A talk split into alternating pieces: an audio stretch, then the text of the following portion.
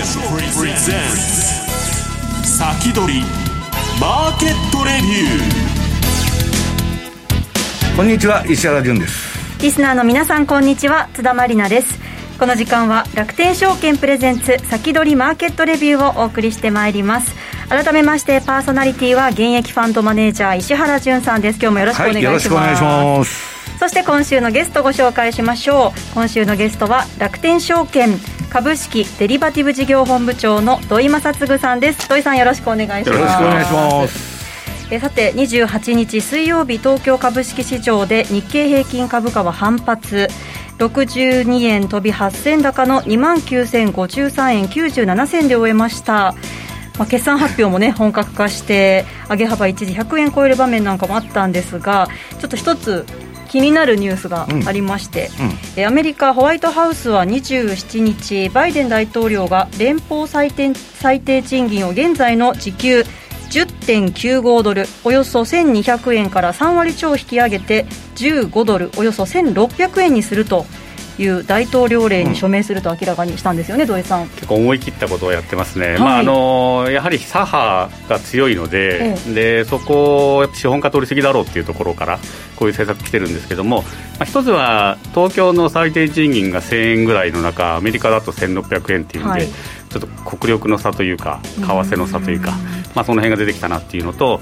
まあ、あとはあのその政策がうまくいくかどうか、あの韓国も最低賃金上げて、でその分、雇用が減っちゃったのもあるので、まあ、どっち行くか、で、一つおそらく確実なのは、えー、自動化、ロボット化が進展するだろうなと、アメリカの経営者の場合は容赦なくやりますので。もう AI 化がね、今、すごくて、はい、これからね、何年か経って大量な人員整理が行われてると行われるって言われてるんですよね。日本だと大福とかファナックとか安川とか、はい、まあ、こういった関連銘柄、もう一回見直しくるかなと、まあ今日すぐには反応しなかったんで、はい、まあ、その辺のあのニュースとしては、ちょっとこう。次につながるかなとも思いました。まあ見方によってはねウォーレンなんてあの倍に上げろって言っとったんだからあのサンダースとかねコルテス。まあ3割で済んだかと、えー、ただねもうあのえっと、どういうんですか、財務長官はウォーレン、えー、FRB 議長はケルトンみたいなね、政策をバンバンやってきてんで、はい、これはね、アメリカのね、えっと、一番人口の多いミレニアルが、もうその左派の支持なんでね、結構多いんですよ、中南米でも左派の支持っていうのは多くて、だからそういうね、社会主義的な方向にも進むことは間違いないと言われてるんですよ。まあ、その点のね、だからその、倍じゃなしに3割で済んだからましだったという まあ、あれもあるんですけど、ね、まあ、増税の時もね、最初、パーンと出してきて、あそこまで行きそうもないっていうの安心させたんで、まあ、落としどころどこにするかですよね。はい、日本は上がらないんですかね。上げたいところだけど、ちょっとそこまで今、リスク取れないんじゃないですか、ままあ企業業績という意味では、賃金上げたらコストプッシュでね、まあ、賃金上がった分、消費が増えればそれでいいんだけど、はい、まあ、そこら辺どうなんですかね、土井さんね。まだまだその体力的にあの立ち直ってない、やっぱアメリカ、コロナ対策進んでるんで、もうあのワクチン出回ってますし、うん、まあ、その辺日本が同じ状況になるのは秋ですよね、まあ、その頃にならないとそこまで見えてこないと思いますね。あまだもう少し時間かかりそうですかね。はい、さてこの番組は YouTube ライブでも同時配信しています。動画配信についてはラジオ日経番組サイトからご覧いただけます。また番組ホームページからは随時質問などを受け付けています。番組宛てメール送信フォームからお寄せください。それでは番組進めてまいりましょう。この番組は楽天証券の提供でお送りします。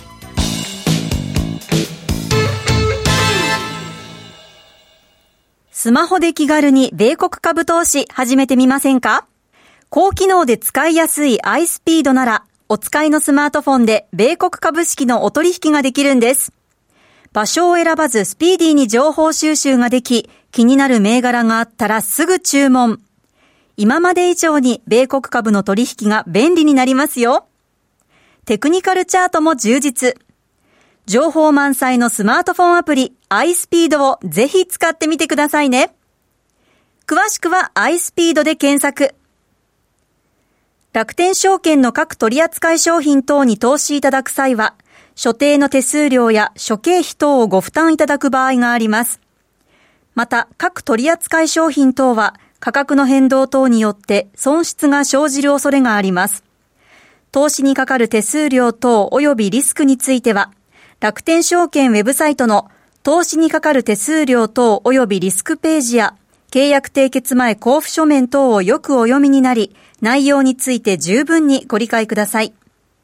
金融商品取引業者、関東財務局長金賞第195号、楽天証券株式会社。ウィークリーマーケットレビューえー、さあ、このコーナーでは楽天証券株式デリバティブ事業本部長、土井正嗣さんに投資のヒントについて伺ってまいります。まあ、あのここのところの相場見ているときに、日本株だけどうしても日本のニュースが多いと、うん、なんかあんまり動いてないなみたいなとこ感じると思うんですが、ね、土井さんに聞こうと思ってたんだけど、結局みんな日経平均見てるじゃないですか。あれ、日銀が ETF 買わなくなったんで、うん、上がらなくなっちゃったっていうことですよね。そこに関しては、あのあのニュースが出た後は、さすがに日経平均、バンと下がったんですけど、うん、今はトピックスと結構連動性また戻ってきたかなっていう感じがあって、で、うん、今日あの S&P の週足のチャートをまずお持ちしたんですけど、資料に。はいでアメリカの中でも S&P とナスダックはかなり色が違ってて、S&P の方がやっぱ10個ちょうだいで、今までコロナで痛い目見た銘柄が多かったんで、えー、大統領選の後、まあよくよく見ると、この一本調子なんですよね、うん、この私がよく使っているパラボリックの週足で、上にこう点がつくのがほんのちょっとしかなくて、うん、基本的に上がりっぱなし、うん、で、えー、金利上昇で3月にかけて若干2回だけポンポンと下がったんですけど、まあ、それ以外は上がってるっていうのが S&P だからやっぱアメリカ経済は基本的に強いというのがここから分かります。中華土井さん SP が最強なんでしょ？SP 最強結局ナスダックがこけるかも分かんないけどで小型が来ても大型が来てもバリューが来てもグロースが来ても SP は上がるじゃないですか、まあ、バランスはいいですよね、うん、でそのただ、ナスダックはやっぱ破壊力があるので、でナスダック100が次のページなんですが、はい、まあ、こちらはあの金利上昇の、えー、時に3月から、えー、かなり調整して、2ページ目ですね、資料2ページ目なんですけども、でそれがようやく4月になってから、えー、上昇に戻してきて、やっぱ戻り強いので、うん、あの調整した分も全部取り返して、今、また元気になっているのがナスダック。だからハイテク関連とかあの半導体関連もちょうど3月の終わりにこの番組に出た時が半導体銘柄の、まあ、底だったという感じですねでそこからのこう戻り、まあ、日本もレーザーテックからガーッと戻してますけど、まあ、アメリカもあのハイテク中心にかなり戻してますでこれがやはりアメリカの強さですね。で、えーと、ちょっと注目したいのが中国なんですけども、はい、上海総合指数というのが3ページ目にあります。で、反戦指数もほとんど同じ動きしてます。あの、香港の株も、もう、あの、連動性がほとんど上海と同じように動く株になってますので、で、これ見ていただくと、3月からだだ下がりなんです。でで、アメリカの金利上昇というよりは、あの、アラスカでアメリカとドンパチ言い争ったあたりから、あこれはだめだとで、はっきりレッドチームと対抗するんだなっていうのと、アメリカがデカップリング来てるぞというところから、株価的にはかなり悪いと。いうのがあの、アントの件に対しても、まあ、中国のね、習近平のとことか、あの、ジャック・マーとかに当たりが強いじゃないですか。もう、なんかあると、ああいう創業者でも全財産取り上げられるんだなっていう 怖さをね、あります。まあ、ただ一方では、あの、中国経済に、その日本が頼っているようなところも残っていて、まあ、それがその次のページ、4ページ目の日経なんですけど、うん、あの、これだけ見ると、日本って、アメリカ側のそのブルーチームにいたはずなのに、なんで株がレッドチームなのみたいなところなんですね。で、株価はやっぱ3月の半ばから全然こうダメで、で、トレンド的にももう下が下がりかかってるというか、下がってると。で、アメリカ上がってるのに日本は動いてない。だから日経見てても日経は動いてないけど、なんかニュース見ると、ニューヨークダウ上がりましたとか、ナスダック上がりましたっていうのを聞いてると。で、理由としては、一つは、まあ、あのアメリカとかイギリス、イスラエルと違って、まあ、ワクチンの接種が遅れてるのはあるんですけど、まあ、また、えー、緊急事態宣言出ちゃいましたし、うんうん、えー、第4波来てて、第5波ももう一回来るんじゃないかとか言われてて、オリンピック強行しそうだから、世界中からやっぱりまた来そうだなとか、いろんなことが一つ、でもう一つは、まあ、中国への依存がやっぱり日本は大きいんですね、で日経平均の構成銘柄も中国での売り上げすごく多いので、で今度、中国がまあ何かやってきたときに、えー、ガツンとくるという懸念がどうしても出てて、まあ、その辺から日本株は上がりにくいのかなという状況ですね、だからやっぱ買いにくいですよね、アメリカ株の方が買いやすいという状況は続いてて、うん、えー、実はあの当社のあのお客様の投資される方の人数なんですけど、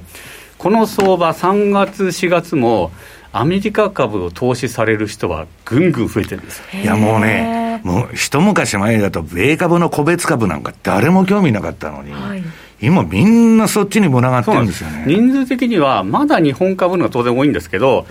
あのまあ、細かい数字は言えないんですが、もうかなり肉薄してきてますね。あそんなとこまでいってるんですか、はい、あれけ、桁違いって感じじゃないですね。だからやっぱり一株で買えるとか、でいい銘柄があるとか、ポートフォリオ組めるしね、一株。簡単に組めますからね、日本で1000万とかかかんなきゃポートフォリオ組めないけど、そうですよね。まあそういうところがあって、でただ、ここからじゃあ、投資どうしましょうかっていうと、えー、5ページ目に、主要イベント、ちょっと続きます、で5月はゴールデンウィークなんで、まあそんなにでもないんですけど、えー、と資料5ページ目ですね。で、えー、まずイギリスで G7 サミットあって、で、ここに韓国、オーストラリア、インドが呼ばれるって呼びつけられるというか、まあ、あのクワッドのオーストラリアとインドに加えて、まあ、韓国はちょっとなんか不冷えというか、そういう感じもあるんですけど、お前こっち来るんだろうなっていうような感じのサミットになります。で、ここで日本もなんか約束させられるかもしれないと。で、中国がこれに反応するかもしれない。で、その後、NATO の首脳会議にバイデンさんは出ると。で、トランプさんが散々関係悪くしたところを関係良くすると。で、7月の終わりは、えー、東京オリンピックは、まあ、これはまあ強行、ほぼほぼ決定というのでいきますし、うん、で同じ日に、えー、中国共産党設立100年っていうことなんで、まあ、なんか動くかもしれないとか。で、デジタル庁は9月1日。で、その後ですね、えー、自民党総裁の任期満了と、えー、衆議院の総選挙がまああるだろうと。っていうところを考えてきたときに、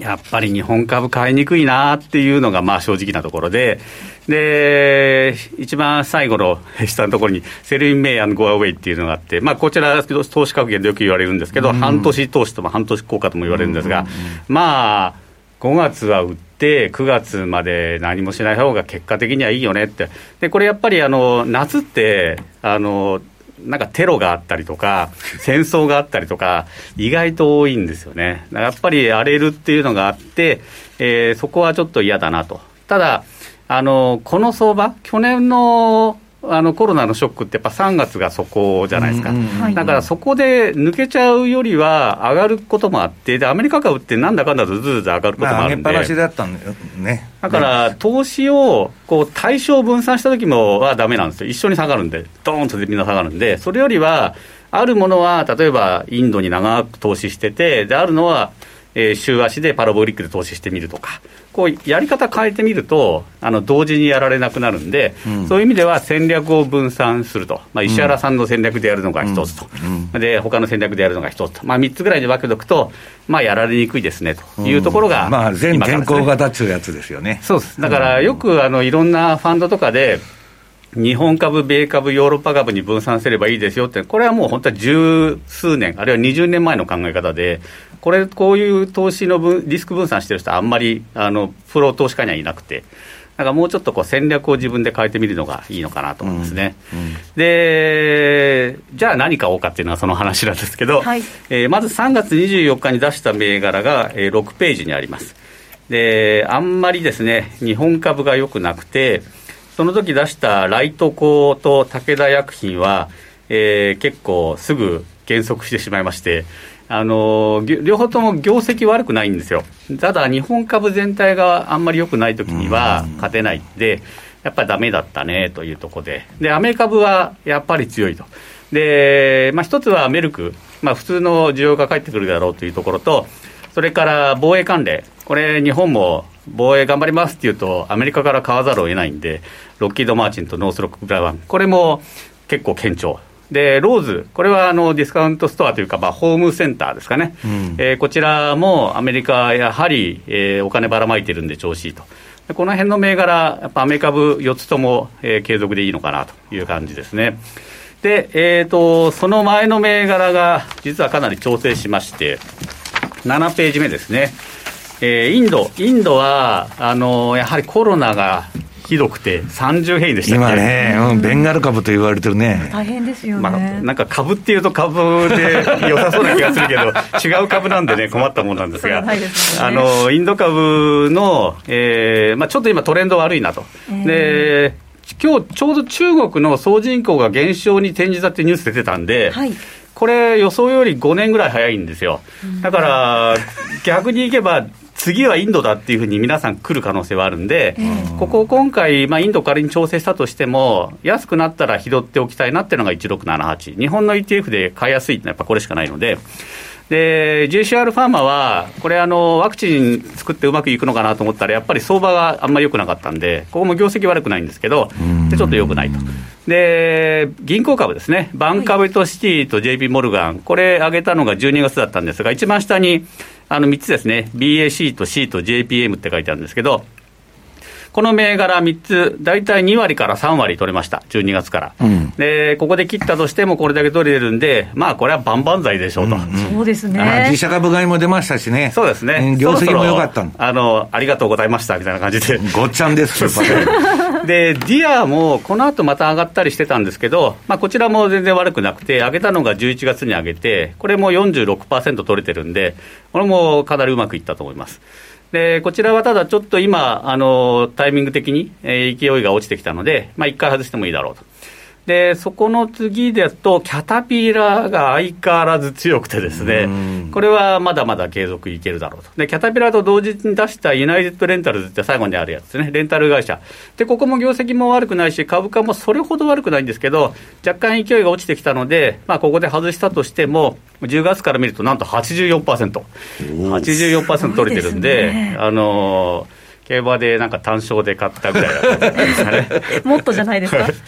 まあこんな感じで、えー、よくて、で、レイセオンは防衛関連なんで、これは相変わらず強くてですね、えで、3M も、まあ、業績いい会社なんで、えー、着々と伸びてます。ですから、キャタピラーと 3M とレイセオン、こういったものがまだ継続できるかなというふうに思いますね。で、えー、今週の、えー、銘柄、おすすめっていうとなんですけど、はい、あのちょっとアイデア的に挙げたいのが、えー、8ページ目ですね。で、えっ、ー、と、一回、あの外した銘柄で、ASML ホールディングス。で、こちら、やはり強くてですね、えー、3月の終わりからまたぐっと上がってるんですけども、上げてますね。どうも、アメリカが半導体をアメリカで作らせるために、ここに頼らざるを得ないっていう状況は揺るがないというところからすると、もうちょっといけるんじゃないかっていうところで、えー、上げてます。それからテレダインは、えー、航空防衛関連もそうなんですが、実はこれあの、ESG 関連銘柄でもあって、はい、あの環境とかやってると、ここの機器を使わないと、わからないっていうような産業用センサーの大手でもあるんで、この辺が成長株それはもうバイデン銘柄ですね、これはね。そうですね。全体として、えっ、ー、と、成長株もう一回来るんじゃないかという読みで、えー、いつもだとあんまり上げにくいような PR のものを上げてます。で、アイデックスラボラトリーズ、これもうちょっと長期でもいけるんですが、あのペットですね、でなんでかっていうと、先進国で人口が減ってくると、子供の代わりにペットにどんどんお金使うんですよ。で、ペットのお金をけちらないので、ここはかなり PR は高いんですけど、業績が何しろ堅実で、この辺は数年持っておくのにいい銘柄なんで、でこの辺を入れて、えー、みたいなと。アイデックスラボラトリーズってチャート見るとなんか火柱高してますよねこれね。ものすごいこれはでも上に行けばそこから上を持ってる人がいないので、えー、あのいい感じでいけんじゃないか高値抜く寸前までいってんのか今抜いてるそうですね、うん、そうですね。あのとはいえこの手の銘柄の中では PR83 倍なので、えー、まああの500倍とかいってる銘柄よりはいいとかっていうところです まあ1000倍もありますね、はい、でクラウドストライクはまあ皆さんご存知だと思うんですけど、はい。あのこれ、サイバーセキュリティの会社で、えー、これがあるから、あのリモートワークができるようになった会社、すごくいっぱいあると思います。で、何がいいかっていうと、ここ実は営業黒字になりそうなんですよ。で、こういう銘柄が赤字から黒字になるときってすごいトレンドが出るので、えー、今 PR はこういう意味では立ってないんですけども、えー、クラウドストライク、やはり成長株ということで、えー、上げてます。で、あとは日本株ですね、えー、ニューラルポケットっていう AI ですね、これ PR ちょっと高すぎな感じあるんですけど、何しろ売り上げが32%増えてるんで、えー、でこちらも PR が出てるってことは利益が出るってことなので、赤字の会社とは違うと。でまあ、レーザーテックは皆さんご存知のやはり日本の不可欠な半導体関連でほぼ100%のシェアを持っているような会社なので、ここもバイデン銘柄ですね、うん、えー、こういったところが、えー、ここからもう一回アメリカ中心に成長株にお金が流れるとすると、この辺がいいんじゃないかなというふうに思いますので、うん、ぜひご参考にしていただければと思います。クラウドストライクとかね、結構、まあ、この中で一番硬いのは IDEX かもしれないですね。IDEX は硬いですね。はい、しっかりチェックしておきたいと思います。はいはい、ここまでは楽天証券株式デリバティブ事業本部長土井正嗣さんのお話でした。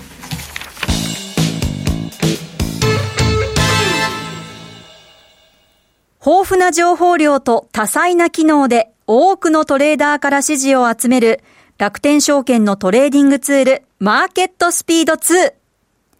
マーケットスピード2では刻一刻と変化していくマーケットで戦うため個人投資家でも簡単に利用できる5種類のアルゴ注文を搭載。アルゴ注文を使えば、事前に登録した条件を満たした時に自動で発注されるので、ずっとパソコンを見ている必要はありません。多様な機能と操作性を両立し、個人投資家にとって理想的な環境を整えました。マーケットスピード2は利用料完全無料。詳しくは、マーケットスピードで検索。楽天証券の各取扱い商品等に投資いただく際は、所定の手数料や諸経費等をご負担いただく場合があります。また、各取扱い商品等は、価格の変動等によって損失が生じる恐れがあります。投資にかかる手数料等及びリスクについては、楽天証券ウェブサイトの投資にかかる手数料等及びリスクページや契約締結前交付書面等をよくお読みになり、内容について十分にご理解ください。金融商品取引業者、関東財務局長金賞第195号、楽天証券株式会社。石原淳の相場の肝。さあ、この時間は現役ファンドマネージャー石原淳さんにこれからの相場の肝について伺ってまいります。よろしくお願いします。はい、はい、よろしくお願いします。私はあのね、なんか成長株が好きなんですよ、基本的に。はい、未来が乗ってない株が買う気にならない。ありますからね、うん。もう先のない企業っていうのはね、いくらなんか割安かなんか知らないけど、はい、あんま買う気にならないと。そういう意味ではね、これまあ毎回言ったんですけど、資料の1ページ、もう2013年からがね、今の状況と比較すると極楽相場だった。はい、もうこのワニの口のように、まあ、ファングとか、フェイスブック、アマゾン、アップル、ネットフリックス、グーグル、あとはガーファムとか言われるね、まあ、この5銘柄とマイクロソフトの成績で、まあ、SP500 も上げてたと。はい、で、私はまあ、その間何やってたかっつったら、この5銘柄、まあ、5銘柄って、私はまあ、ネットフリックスとかね、あの、外してるんですけど、まあ、あの、マイクロソフトとか入れて、で、5銘柄買うでしょ。はい、その売買代金と同じ金額だけ、はい、SP500 の先物とか、はい、CFD を売っとくわけです。そうすると、このワニの口みたいに広い開いた、この差が利益になって、なるほど。仮に相場が暴落しようが、はい、SB 売っとるわけですから、そうですね、うん、まあ、びくともしなかったんですけど、はい、ほんでね、去年はちょっと心配に思ってたんですよ。ちょっと2013年から土井さん上げすぎだから、ね、ちょっと調整するかなと思ったら、さらに暴走しまして、この鋭角的な上げ方で、はい、ただ、こっから土井さんも言われてるように、独占禁止法とか、まあ、バイデン政権になってね、まあ、貧富の差が開いてね、えー、こいつらだけやないかと儲けとるのはけしからんと。まあ、要するにね、多数派が勝つんですよ、政治っていうのは。そうすると、まあ、貧富の差がこれだけ開いてね、数パーセントの金持ちと、あと貧困層っていう形になっちゃうと、そういう人たちの意見が通って、で、それはもうね、ヨーロッパはすごい個人情報の保護に対して過激で、あね、まあ、私はその波が来たと。で、今ね、アルコゲス、アル、アルケゴス問題。だとかね、はい、ファミリーオフィスとかスパックの問題も、えー、あれ、ヨーロッパってめちゃくちゃうるさいんですよ。あの、そういう、その、えー、証券不祥事に対して、はい、その流れがアメリカに来ると、ヨーロッパから始まってずっと来ると、とね、やや買いにくくなって。る。で、えー、じゃあ、アマゾンの冷やしを見てもらうと、はい、えー、2ページですね。これ、この前、いい相場出して、まあ、あの、土井さん言われるように、あの、成長株相場で、えー、っと、この3月から4月にかけて、買いトレンド相場が1回あったんですけど、今ちょっと横ばいでまた高値が取ってきてるんですけどね。はい。標準偏差って ADX、赤の ADX 平均方向性指数と、はい。えー、標準偏差がちょっと横ばいになってんで、ちょっとね、横向いてますね、うん、重たいかなと。はい。で、まあ、これ爆発的にこの上げは私はいかんと言っとるのは、はい、えー、次のアマゾンの、えー、3ページの週足ですね。はい。これはもう大相場っていうのはね、2020年にバーンとやって、そっからね、この私が史上最強銘柄と呼んでるアマゾンは横ばいなんですよ。ということは、週足で今ね、ちょっとそれでも買いシグナルのトレンドが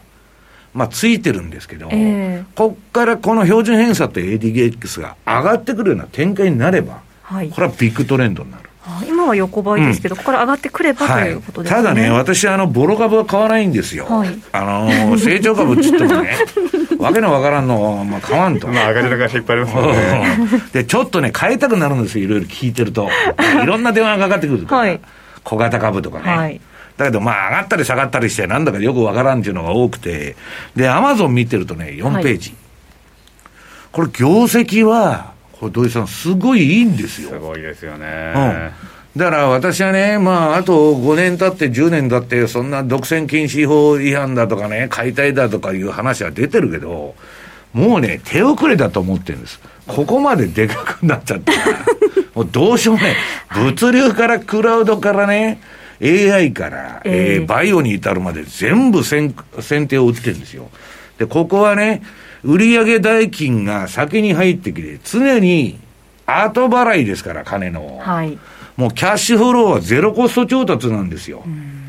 だから、まあ、アマゾンはね、まあ、期待持てんだけど、ちょっとまあ、週足の動きに、まあ、土井さんのパロボリックじゃないけど、注目してると。はい。まだ時間あります？あ、大丈夫です。うん、はい。で、まあ、じゃあ、アップルも見ときますと、はい、これは私のアップルっていうのはそんなに好きなあれじゃないんですけど、この前今中さん出てきて M1 すごいと。そうですね。でね、なんか iPhone も売れてるし、で、まあ、とにかく今年中にまた新しいチップ出すらしいんですよ。で、ここの強みは、めちゃくちゃ金持っとる。キャッシュフローが半端じゃねえ、このガーファムの中で一番金持ちなんですよ。だから自社株買いするだろうと。いう思惑がありまして、ただ、えー、っと、これ、冷やしですけど、6ページの週足見ると、ええ、これも今ちょっと調整中で、はい、まあ今後の動きどうかなというところですね。はいわかりました。ここまで市原淳さんにこれからの相場の肝について伺ってまいりました。さああっという間にお別れのお時間でございます。この後は YouTube ライブでの延長配信ですので引き続きお楽しみくださいえ今日ここまでは楽天証券株式デリバティブ事業本部長の土井正嗣さん。そして現役ファンドマネージャー石原淳さんとお送りしてまいりました。どうもありがとうございました。それではこの後 YouTube ライブでの延長もお付き合いください。この番組は楽天証券の提供でお送りしました